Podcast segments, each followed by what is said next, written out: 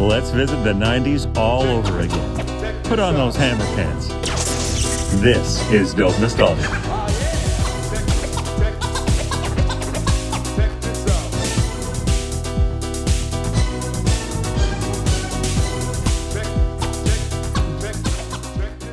Hello, friends. Welcome to episode 127. This is Dope Nostalgia, and I'm Naomi, your host. And I'm very excited about today's episode because it's not exactly about music specifically, but more about the mediums that we received the information about our favorite music stars back in the day and today. So if you were anything like me as a child in my preteens and teen years, I was addicted to magazines. I would wait for the magazine store, like the convenience store, to get the magazines come in every week because I'd want to see the latest Bop, Teen Beat, Tiger Beat, 16, YM, 17. And then later on, I was getting into heavier music. I wanted to get the new Metal Edge, Circus, Rolling Stone, you name it. I was a total addict. And my mom really remembers that because she was the one who worked out all the money for it. I'd be constantly begging for more. And they would tell me when I was in the convenience stores that this isn't a library. You either buy it or stop reading it. Anyway, yeah, it was a huge addiction for me. And it's how I got all my pinups, posters, how I learned all my favorite facts about my favorite artists, the magazines. That was the way we figured things out. I mean, we have the internet now and things have changed. And talk about change. It drastically recreated how we receive information when the internet came along. Now there is a publication that has recently been released that's taking us back to that era of being excited to get the magazine and not only buying it at the store, but the subscription, the physical copy coming to your mailbox monthly. That's what Retro Pop is all about. Retro Pop Magazine is a brand new publication out of the UK, and we're going to learn all about it from its editor, Connor Gatto, who is my special guest today. Here's a little bit of information about Retro Pop. Wikipedia moment. Here's some information straight from their website, RetroPopMagazine.com. Step back in time to the 1970s and the dawning of the first disco era through the synth-pop-soaked Stock Aitken Waterman glory years of the 1980s into the club-crazed Britpop brilliance of the 90s and beyond. Retro Pop is a joyous celebration of pop music, feting the biggest hits, hottest sounds, and signature styles of the past 5 decades, and the artists who stood at the center of it all. Every month, RetroPop brings you 100 pages of pop nostalgia featuring exclusive chats with the world's premier acts who candidly open up about their extraordinary successes and detail their latest projects.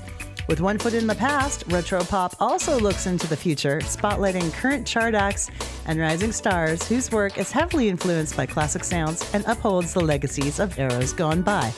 In every issue, you'll also find bumper features, quick read interviews, the latest news, release schedules, reviews, and of course, our pop quiz. Now that was one of my favorite things too in magazines back in the day, all the quizzes. So now Retropop is available in-store at WH Smith, Eason, independent newsagents, and online and through subscriptions.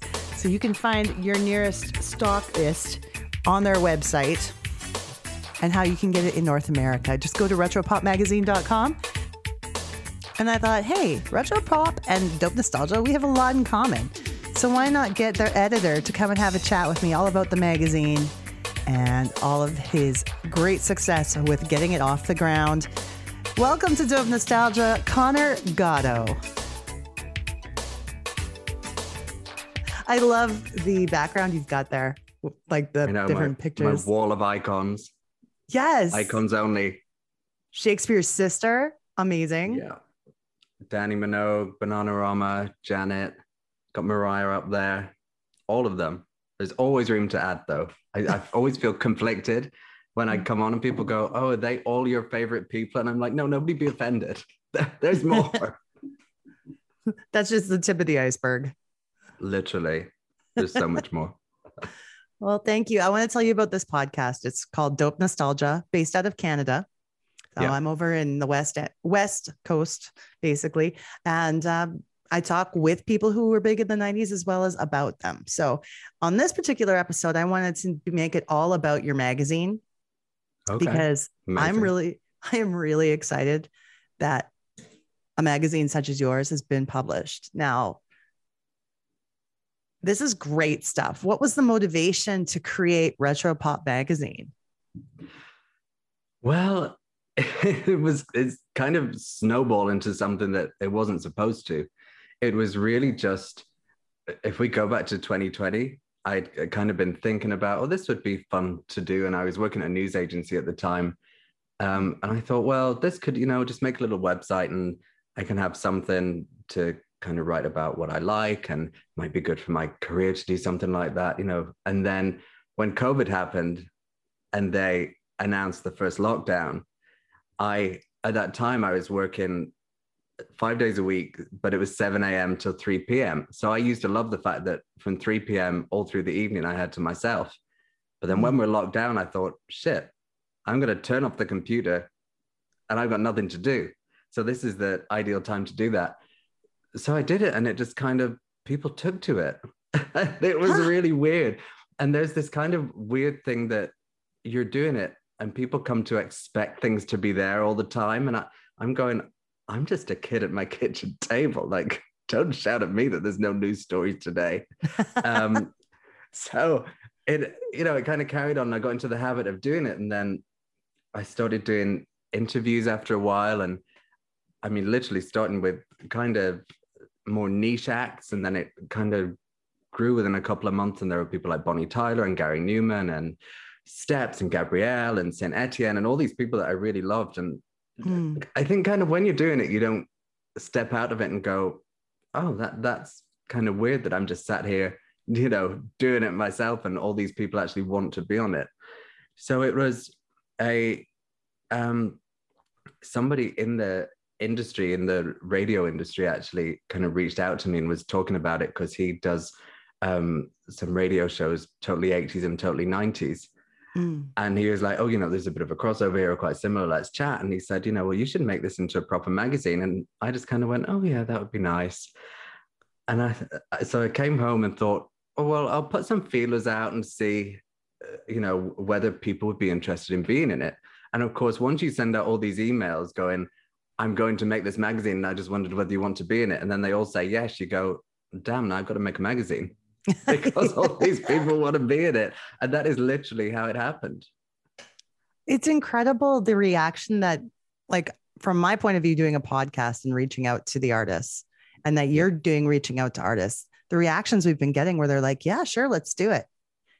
I mean, I kind of attribute some of that to the fact that no one's been touring for 2 years. Yeah. And I think with, before there was this kind of thing that when artists were doing interviews, it had to be all properly set up and, be in a lovely venue and journalists would go and it would be a kind of event. Whereas in COVID, everyone was at home. So there was kind of no excuse for them to not do it. They couldn't say, oh, sorry, they don't have time today. Because it's like, well, what are they doing? Exactly. Surely they've got 15 minutes. So it's kind of been a revelation. Yeah. And the thing is too, like you said, like there's normally like a setup to do the interview, a location. They probably have a writer and all those types of things. Now it's like, all you have to do is turn on Zoom. Exactly. And it's ridiculous. It's and you kind of forget about how it was before, the kind of protocol for things. I mean, I did my first in-person interview in ages, like a couple of months ago now. And during COVID, we got a dog.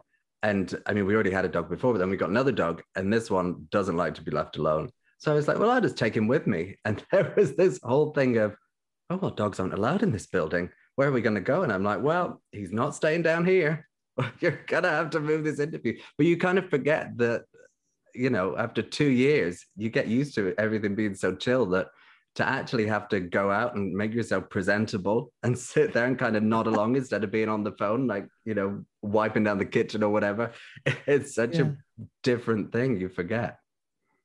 Yeah. And I mean, one thing I appreciate the most about your magazine in a world where everything's going online is the fact that this is a physical magazine again. Yeah. Now so that's what people want. Yeah, especially with the subject matter. There's, when you look at the way the music industry is going, physical is coming back with there's such a demand for it. So there's no reason why, to my mind, I mean, watch it totally tank now. Please, God, don't. But, you know, that people want something that's got substance.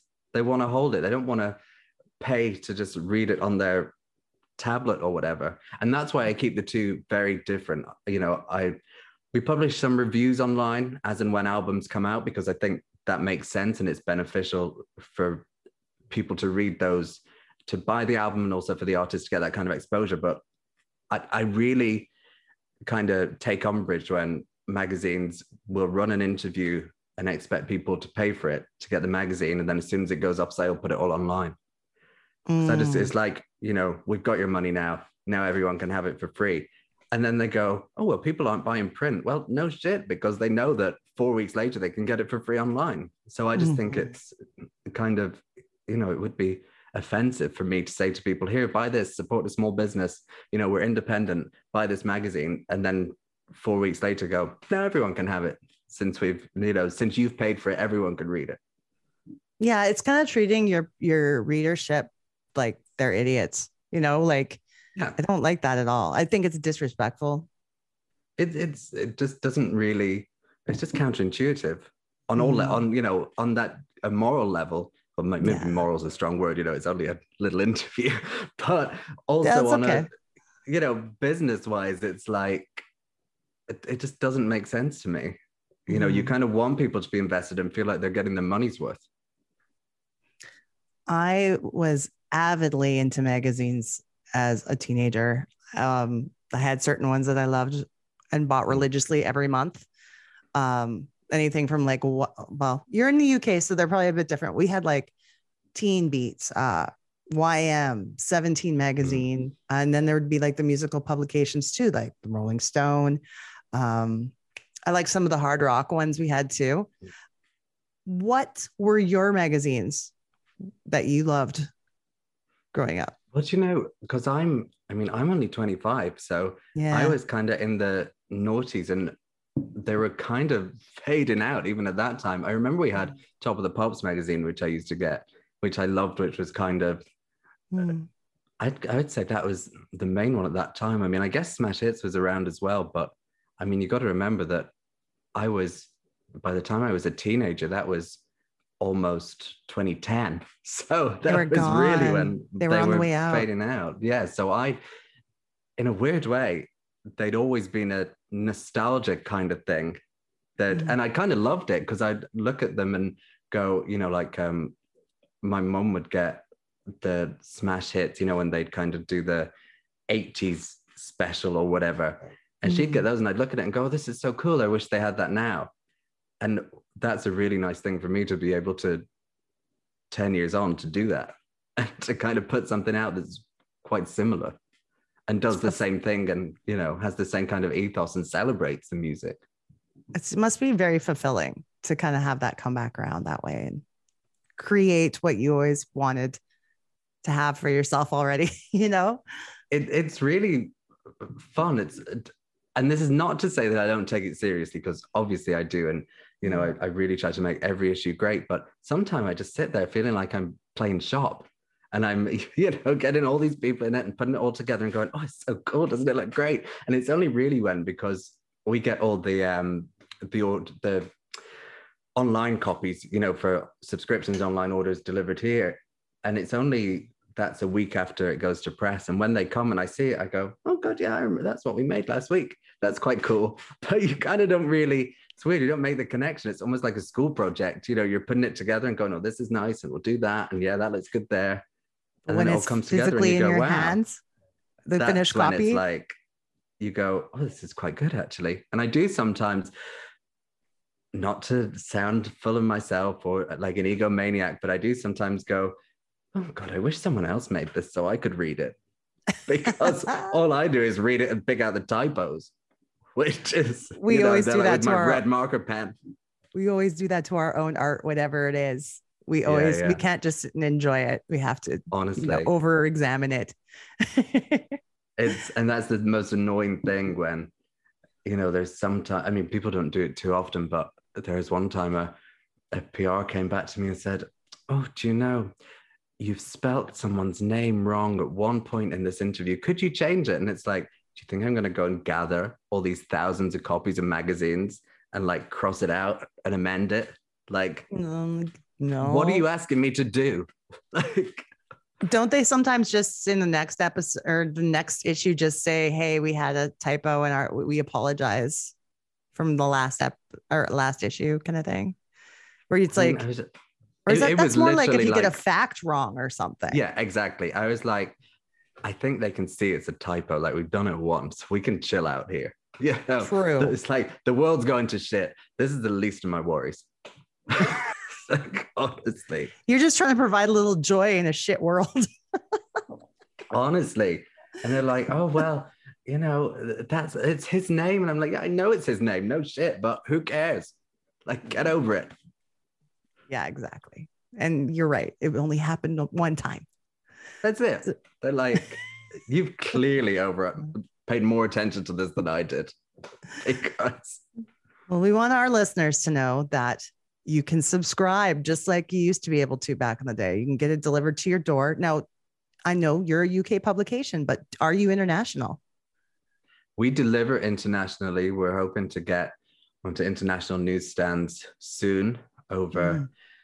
It's, you know, when you're starting out as a independent company and you're saying to this distributor, yes, we want to be everywhere, they're kind of like, okay, that's nice, you know, we'll put you in a few stores and see. So it's kind of it's a snowball thing, and we're getting into more and more, and hopefully by the end of the year we'll be, you know, more readily available in international territories. But yeah, we deliver internationally, where the digital edition should be up very soon. It's been setting that up has been a back and forth, but we're getting there. So it's, you know, I want to make it as readily available as possible. It shouldn't be hard work to try and get a magazine, especially in this day and age when, you know, everything's so available and everyone expects everything to be like Amazon and to arrive the next day.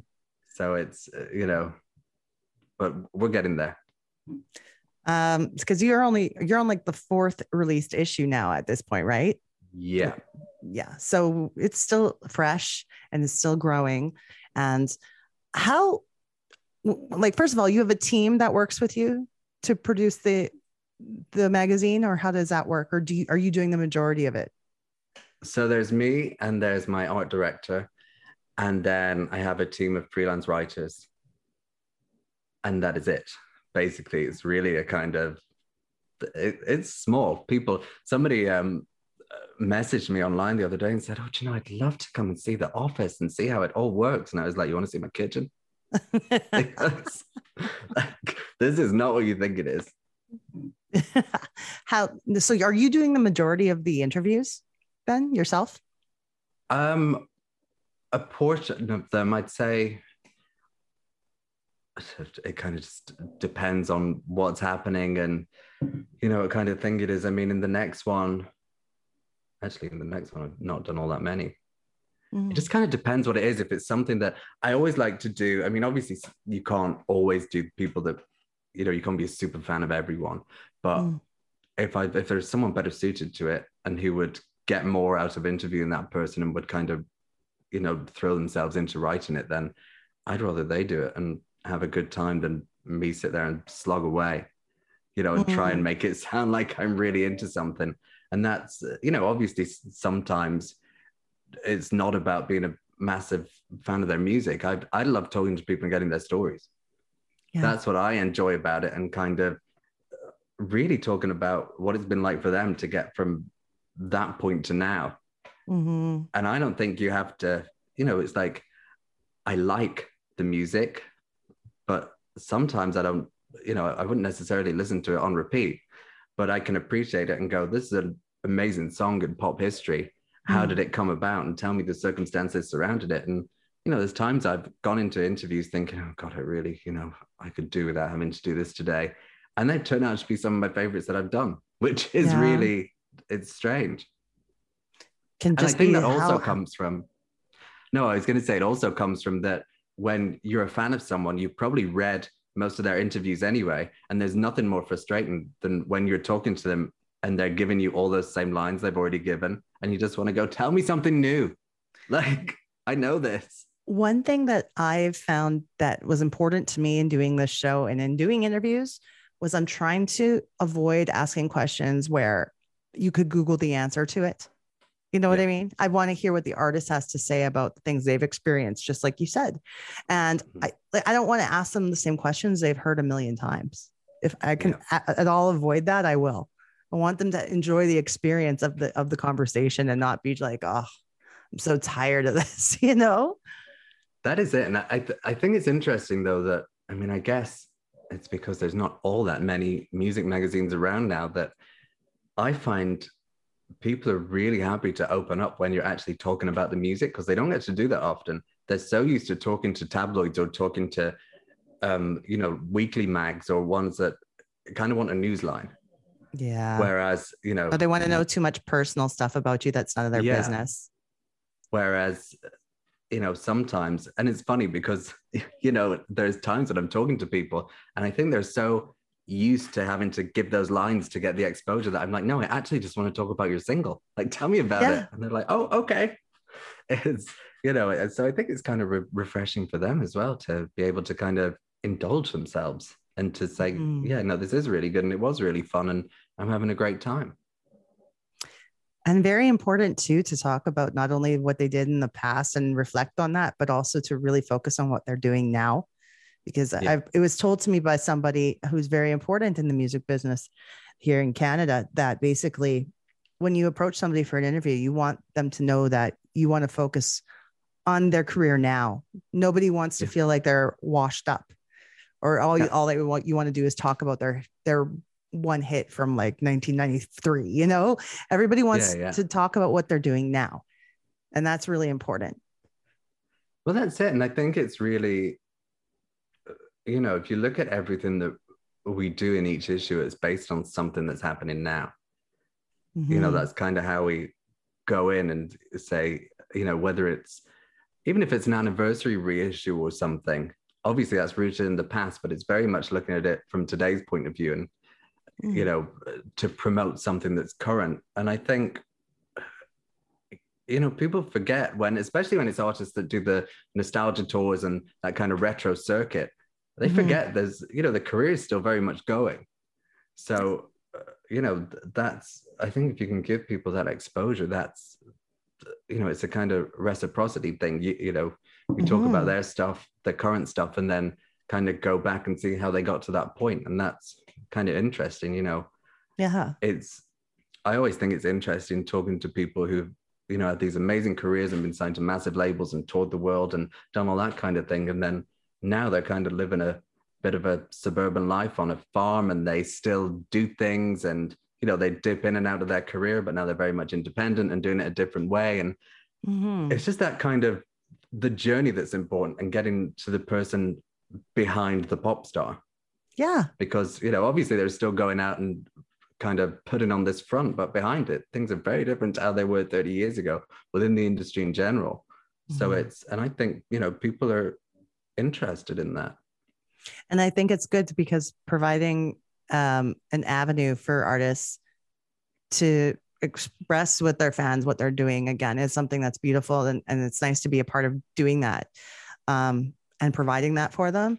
Like, I mean, there's so many pop stars now that are like majorly famous, and you hear about them on blogs and on like the Snapchat little links and it kind of buries other stuff going on, you know, like Kardashian news and things like that. It just kind of buries some of the great new music that's coming out, and people aren't hearing about it because they're just seeing that headline all the time. But I think in so much of it as well comes from, I mean, it's crazy now when you look at things like, I mean, take like Lizzo's new single, for example, that, you know, kind of debuted. I mean, it's a great song, but it, you know, it didn't debut amazingly in the charts, but then it went viral on TikTok. And then it gets added to playlists, and then it gets high up in the charts. So you kind of go, well, are people really paying attention to it? Or is it getting this exposure because, you know, people are doing a little dance to it, but are they going to remember it? You know, it's that weird balancing thing. And I think it's, you know, the people that I try to put in the magazine, obviously there's some really big people. There's, you know, a lot of really big people, but that's not everything. Mm-hmm. You know, a good song is a good song. Yeah. You know, if I listen to something and think, oh, that's a really great pop song, then I'm going to get that person in it because, you know, more than anything, they probably don't have that backing to kind of get in the big publications, if you will, or to do all that kind of promo and get that exposure. So I kind of want to, while I've got a platform where you can do that, then why would I not support it? 100%. I mean, even record companies don't run the way they used to anymore. So they don't have that backing that they once had, you know? Well, that's it. Like in the past, if you did an album that was a hit and then you did one that tanked, they'd say, well, it's okay. You can come back with the next one. Whereas now I think it's very much like, you know, as soon as you tank, you're done. You know, It's like on to the next one. There's no room for error. It's kind of... You know, I really do applaud the artists that, you know, keep on going and keep on releasing music and just push forward and do it their own way and find a way through to keep doing what they love, because it's, you know, I talk to so many people and you kind of get the same journey every time.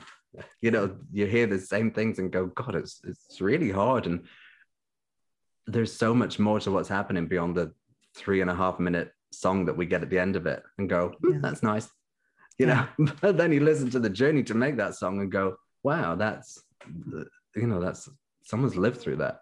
Yeah, puts a whole new spin on it for you, on the meaning of that track.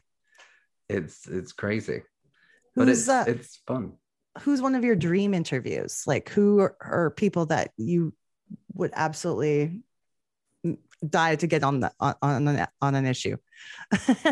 Oh my God. I mean, there's so many, I mean, obviously there's like, you know, Cher, Madonna, Janet, all the big pop girls I'd love to do. I was thinking about this before because I kind of knew that I'd be asked this question and I always kind of go, oh, I don't know. But I'd really love to interview Mariah Carey because God bless her. She must be so tired of answering questions about J-Lo and being a diva and like her whistle register.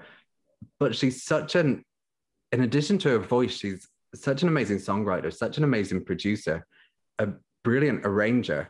So I just love to actually talk to her and say, you know, tell me about some of these songs. Let's talk about my favorite deep cuts. And I feel like she'd go, this is nice. We can like actually talk about these things. Exactly. Deep cuts is the way to go. I'm always fascinated by that.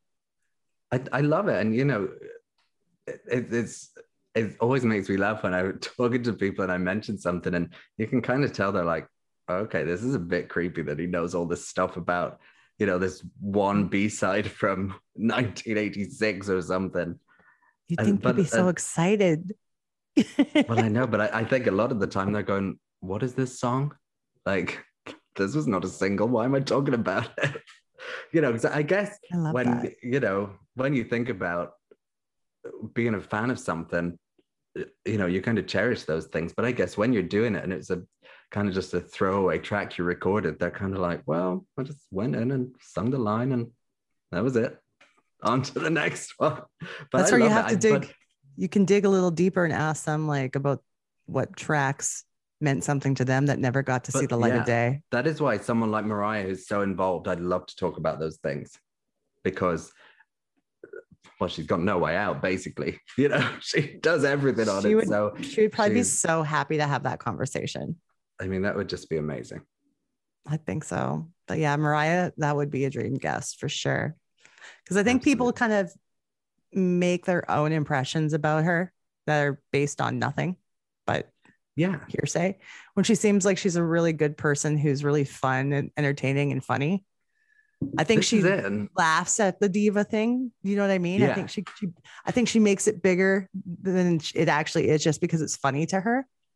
Yeah, absolutely. And I mean, you know, she's what, 30 something years into her career and still make it. I mean, the Caution album is one of my favorites.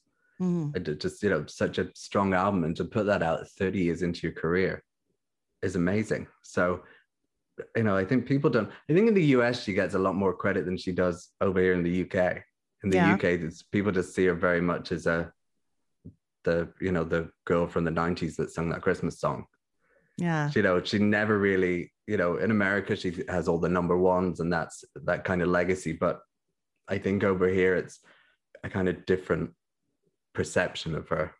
I mean, she still gets celebrated, but I think she's more, there's a very tight-knit fan group who are really, you know, devout fans, but she really just kind of comes around every Christmas, and from, you know, the 1st of November to December 31st, that's all you hear. Yeah. And then you kind of, unless she has an album out and does a bit of promo, you don't really hear anything again until the end of the year. But it's a shame because, you know, there's so much amazing music. I mean, she nearly bankrupted me couple of years ago, and she did all those reissues, and I was just sat there like, why am I spending all this money? And I'm like, but I need it. That's what I tell myself all the time. Every time I buy it, a special like anniversary edition of something, it's like, I need it. It's got all the extra stuff, and it's like you said, it's nice to have the physical copy of it too. It's ridiculous. Like even on, you know, record store day, and I'm going around going, do I need it? No, but I'll take it. You know, that I'm coming home going, I wonder if I'll ever listen to this, or I'll just play it the once and totally forget I have it, which I'm very guilty of doing a lot. After these messages, we'll be right back.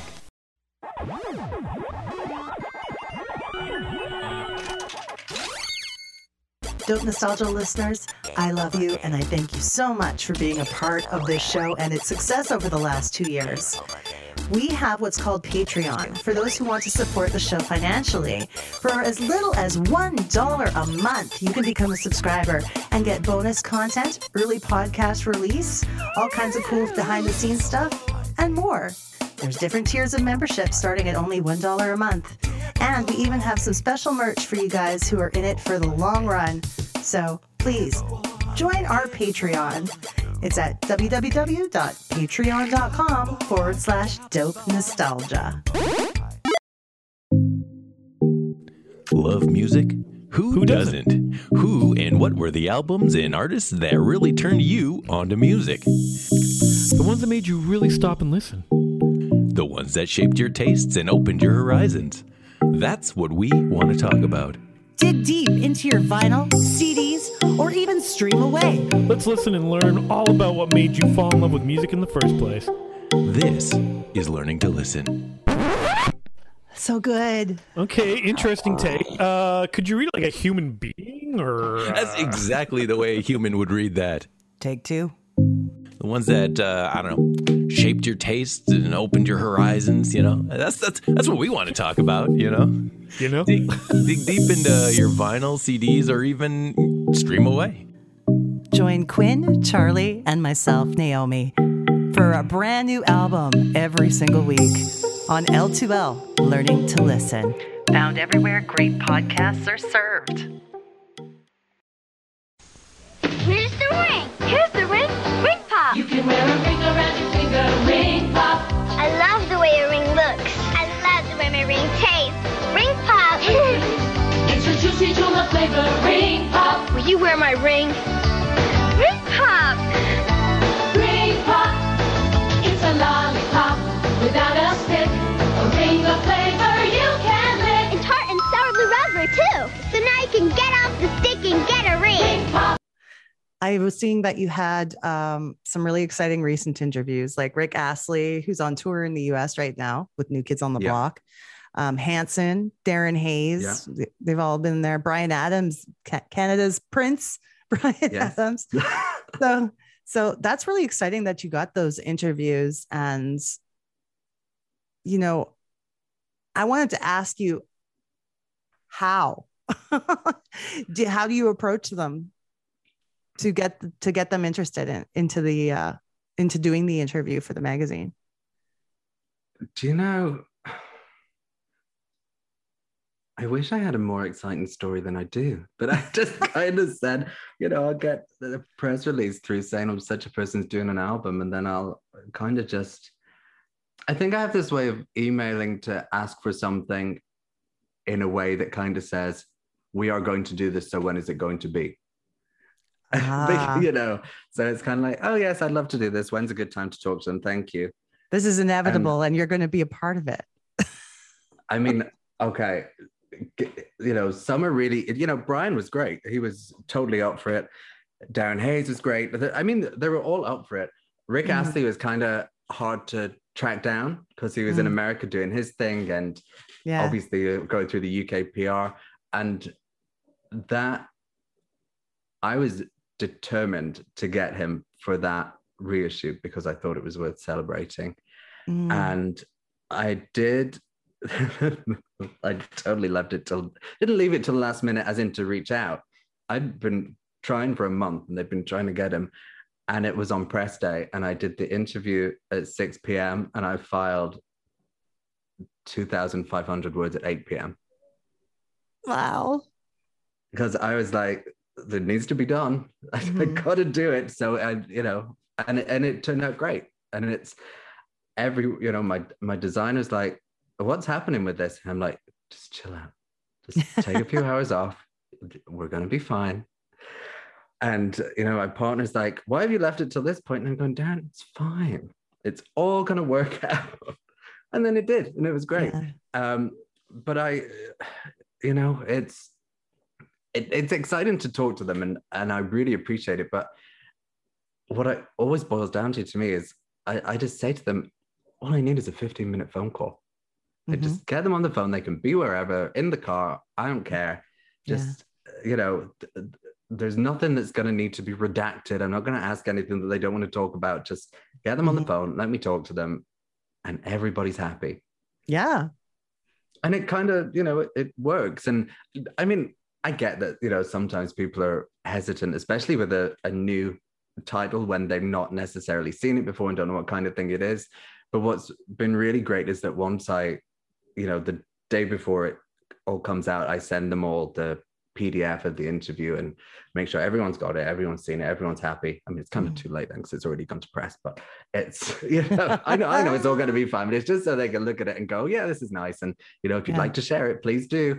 And every time without fail so far, fingers crossed, they've come back and said, oh, well, this is so great. Like, thank you so much for doing it. And I think they're starting to see, oh, actually, yeah, this is just a kind of feel-good celebration. It's not about, you know, it's not a snobby music magazine that's trying to put people down for doing one thing and, you know, trying to push an agenda. It's really, it's just fun.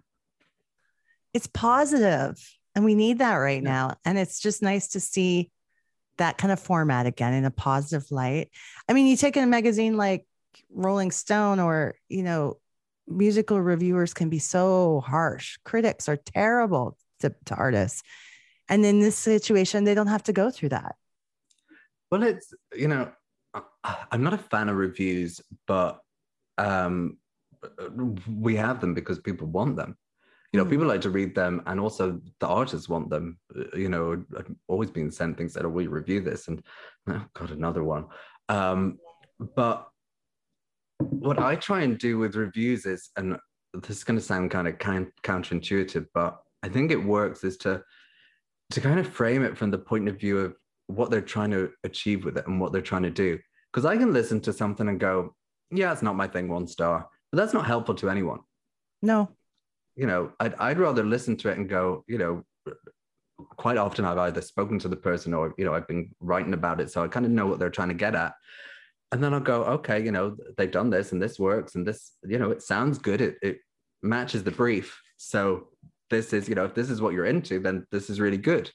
There's no point in me listening to something and go, well, I don't like it, so nobody should buy it.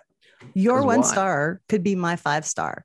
And all you're accomplishing, all that person, that reviewer is accomplishing, is making people feel like shit about the things they like. Yeah.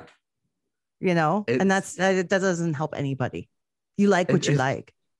Yeah. And it's like now when you, you know, you see kind of old reviews of things come up on social media, and they, you know, especially listen, you see the reviews of like Stock Aitken Waterman singles and things like that, and they're usually like 1 or 2 star, and it's like, oh, another, you know, rehashing this, blah, blah, blah. Now when you look back on that time, everyone goes, do you know, it's actually really good pop music.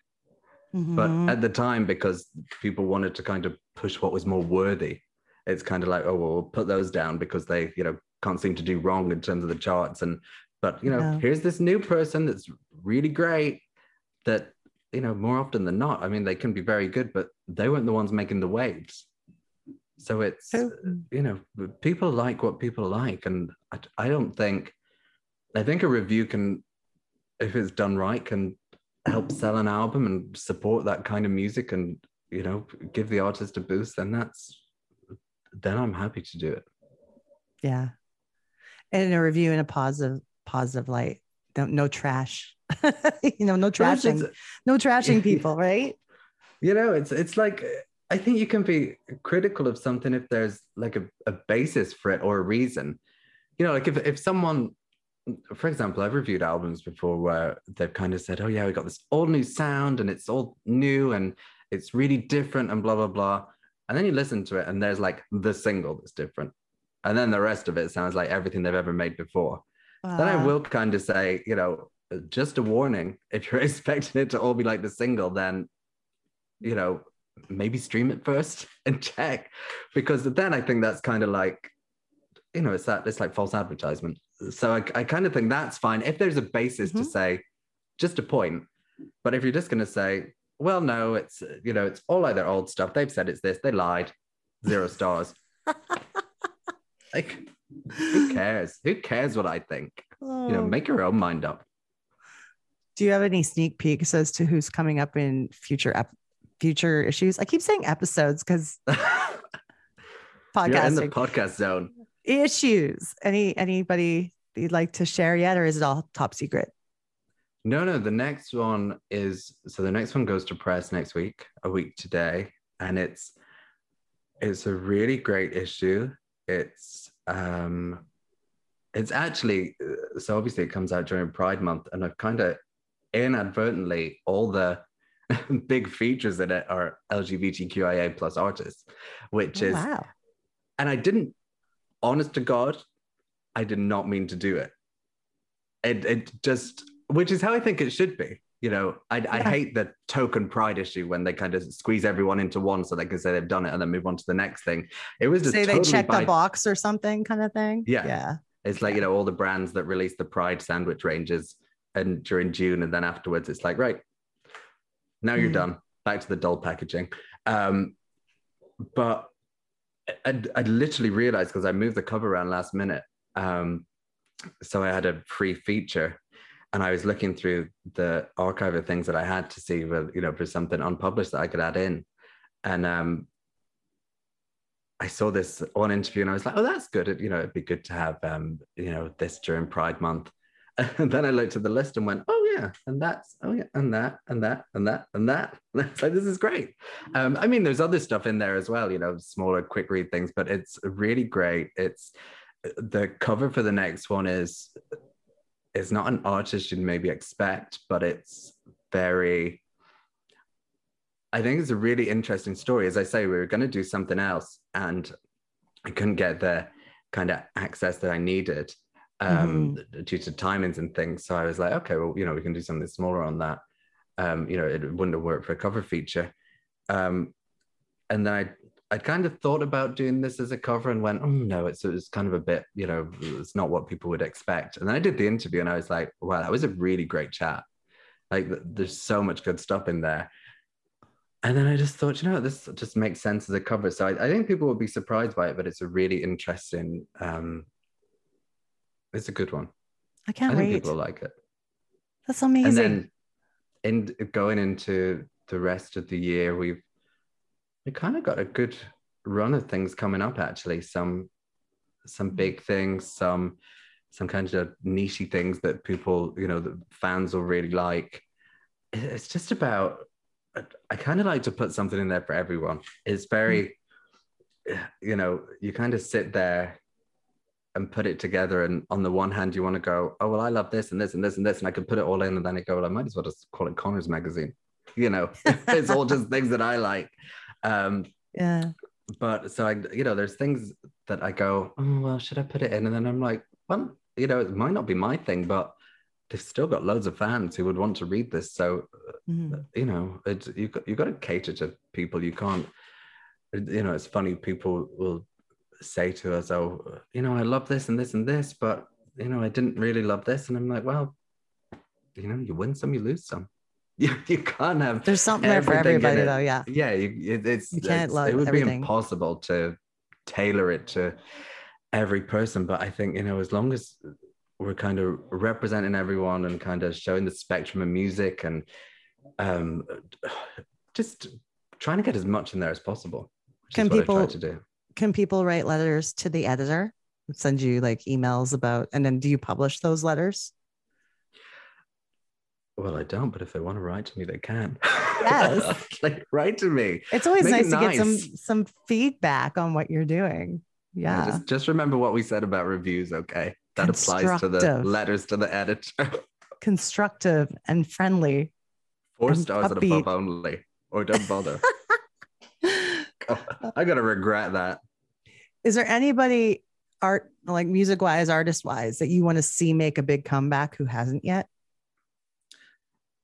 Oh my God. You can take your time to think about it because I can edit this. I'm just trying to think. I would love a new Dannii Minogue album. Ooh, Dannii, yes. Because you don't hear much about what she's doing over here.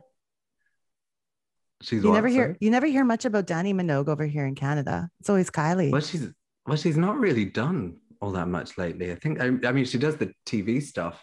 Mm-hmm. In Australia, but I mean, music-wise, there's been the occasional single. But so, I mean, she's been talking about making an album for, I mean, I'm not exaggerating by saying decades. Yeah. So that would be amazing. I was really excited by the new Betty Boo music, which is just great to see her back after 30 years. Yes. Who else do I'm trying to think. Do you know, I always do this when I'm asked, and then I'll come off and go, they just come to me straight away. As soon as we end this call, I'll go, exactly. I love all these people. But you being so young too, what was your exposure to this music from the 80s and 90s primarily? How did you get into it? I think we always had the kind of music TV channels on when I was a kid. So it was kind of, like visually I'd be drawn to things, which is probably why, you know, it's a lot of the female artists that I'm really drawn to, because they'd be the ones doing the kind of the exciting visuals. So I remember, it's kind of weird because you know, you talk about being exposed to certain people and during certain eras. So for me, I discovered Madonna during Ray of Light, and for Cher it was Believe, and Shania Twain it was the Up album, and then so I kind of got to experience it all in reverse, and then go, it was mainly my grandmother really who would then say, oh, well, if you like this album, listen to this album. Yeah. And I kind of go backwards, and there was already this archive of stuff there. But I always say, I think it's great to be in that position and to do what I do, because, you know, when you've lived through something and you remember it the first time around, you're memories are kind of, they're affected by that experience and what was going on at the time, and you know, you've been through the whole thing, whereas I can look back at things and go, God, this is great music, and that's it. Yeah. You know, it's not like, you know, you don't remember that you were going through a shitty breakup at the time, so you really hate that album, or you know, somebody used to really annoy you at the time because they were everywhere, so you can't stand their music. You know, I can just listen to it and go, this is really great, I love this. And I think it's a kind of, you know, I have quite a few younger writers that work with me. And I think that works really well, because now, you know, all this stuff is coming back around. Those classic sounds are coming back around. And it's kind of refreshing to hear it from the point of view of people who, you know, weren't there the first time around, but just love it for what it is. Yeah. Oh, wow. That is cool. Like when I think about most of the artists that I've discovered, I always seem to discover them after they had already had a few hit albums. So I've been through the same thing. And it's kind of nice to realize their whole back catalog is all brand new to you. And yeah, it's amazing. I love that. I was like that, especially about like a band like Bon Jovi, because I didn't get into Bon Jovi until the 90s. Mm. And then it was like, well, they were the biggest thing in the 80s. So there it is, right? It's a funny thing as well. You get, you kind of forget, like when you're a fan in real time, if you will, like someone like Joni Mitchell, say how her voice has changed over the years. People who are a fan originally and love that range would then go, oh God, you know, her voice has got, you know, the range has come down and blah, blah, blah later on, and might not necessarily be a fan of that. Whereas my first experience of her was the 2000 version of Both Sides Now, which has the deep voice. So that was it's weird. Like that's the Joni kind of era that I gravitate to from kind of Turbulent Indigo onwards. Yeah, was my first thing. And then I kind of go back in time and have all this stuff there. Whereas I think, so it's almost like you go back and it gets better and better and better and better. And, you know, it all opens up. Whereas when you're living through it and you go, oh yeah, she was great up until that point, but then I didn't like the way her voice turned or whatever. It's, I mean, this is, you know, same for loads of artists. Bon Jovi. Like, that's it, you know, obviously. Let's go there. He's been getting a lot of flack lately because they just finished a tour of the US and his voice isn't what it used to be. Well, he's also 60 years old now. This is it. And it's, you know, it's not a bad thing. I think it's just amazing that I've got Dale Bozio back there from Missing Persons. I mean, she's not actually here. There's a book, but if only, that would be amazing. But, you know, her voice is totally different now, but I love it how it is now. And I love it how it was back then. It's, you know, you kind of have to go, it comes back to that point of they're just people. You know? Yeah. They can look after their voice as much as they want, but it's, you know, you feel like saying to people who are like, oh, it's not the same. It's not the same. And it's like, well, just don't listen to it. What do you want them to do? Just doing like it. Shrivel up and just like cease to exist. Like just let them put out an album. Like chill out. You can choose whether you want to listen to it or not. That's totally up to you, but don't tell them what they should be doing, really. Well, that's it. It's just like, you know, I just never get it. I'm a kind of more kind of person. Like, you know, if it's, do I want another album? Absolutely. Whoever it is, put it out there. I just want them all to be happy. And if that means making music, then making music is still making them happy, then go for it. I know that's what it comes down to, isn't it? It's just like, do what you want to do, you know, and don't bother what anyone else thinks. Now, when we were talking about, obviously, the physical media, do you collect any vinyl cassettes or any other forms of retro media? Yes. I have all my vinyl case here. Yeah. So it's kind of ridiculously like right down to the floor and then behind me as well, down there. Very good. So yeah, there's a lot. Very slightly good. Excessive. Yeah, you're good. But I love it. I love to, I think maybe it comes back to that, you know, getting into music through the videos and the visual side of things, that's always appealed to me as much as the music itself. So to, you know, I love the concept of an era and, you know, the artwork and the looks and the styling and everything tying into one. So I just find it really exciting when people really go for that and kind of put it all together. And I mean, it's, you know, it's all really coming back around and it's, I mean, some people go too far, you know, I think there's a number of variants that's acceptable. Some people, you know, maybe Taylor Swift goes slightly too far. Maybe there's too many variants of those albums that are never going to get played. And that, you know, I mean, it's nice to collect to a certain point, but I kind of limit myself to one of each album. You know, I like to go, which is a nice one, which looks like a nice package, and I'll just get that. Yeah. And I don't like keep them sealed. I'm not, you know, people say to me, why do you keep it sealed? And it'll be worth loads in a few years' time. And I'm like, okay. It's meant to be played. It's like, you know, I'm not buying it for that reason. So I, you know, I do get, as I say, when there's so many and there are, you know, people just buying it for the sake of it, I'm like, you know, it's kind of sad that people are spending all this money on something that, you know, I mean, I guess it makes people happy momentarily, but when they're sat there for God knows how long, and then they're going, look, I've got no money in my account. It's like, sell your records. Like, you don't, you know, if you've got 8 of the same one, and, you know, and all these big artists that can afford to get them all pressed are then sat there with this great bank balance. I kind of think, God, I wish I had that. They shouldn't be just sitting on a shelf. You know, they should be, either you should be playing them or sell them to someone who will play them. That's the way I feel about it. Yeah. I mean, you know,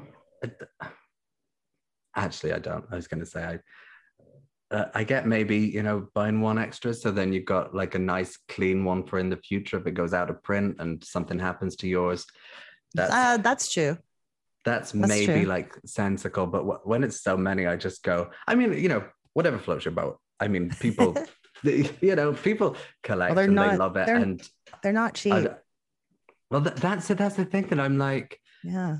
Maybe I'm just jealous that they could afford to do it. I don't want to start collecting vinyl, but it's a matter of, wow, it's not cheap at all. So you're looking at $20 to $40 for a brand new vinyl in most cases. This is the thing. Canadian money. Yeah, yeah. But I, you know, I kind of, as I say, limit it so that I have it and I go, oh, this is like a special purchase. And then I can, you know, enjoy it and look at it and I take good care of it and it's there. And I, you know, I see people buying so many and I'm like, gosh, like, how do you do that? Even some people, you know, people that I know, and I'm like, well, you never offer to split the bill when we go out. So now I know why. What you're doing. It's like, they're like, oh, I just don't have any money yet. No shit. You don't need more. Well, I'm going to wrap things up right away here. And Connor, I just want to make sure that I'll let you know, we're going to give all the links to our listeners on where they can get the magazine, whether it be like online, you know, all your website links and such, and how they can get their own physical copies of Retro Pop. So I just want to thank you so much for what you're doing by bringing back a physical, readable, beautiful magazine that people can browse and read like really positive articles. So thank you for doing that. No, thank you. And thank you to everyone who's kind of bought it and given it a chance. It's, you know, it really amazes me when, you know, we're shipping them internationally and people, you know, it's obviously people who've never read it before because, you know, it's the first time they've ordered and it's not available in those countries. And it's kind of, I think it's the power of music. And, you know, people love music, and that's what I'm hopefully trying to spread, a bit of happiness and bring it back through 100 pages a month. Perfect. Hey, kids, put down that Tamagotchi and listen for a second. You know, you can follow us on Twitter at NostalgiaDope, Instagram at Dope_Nostalgia. Visit our website at www.dopenostalgia.com or pick up the phone and call us at 780-851-8785. This podcast is licensed by SOCAN because we believe that artists should be paid for their work.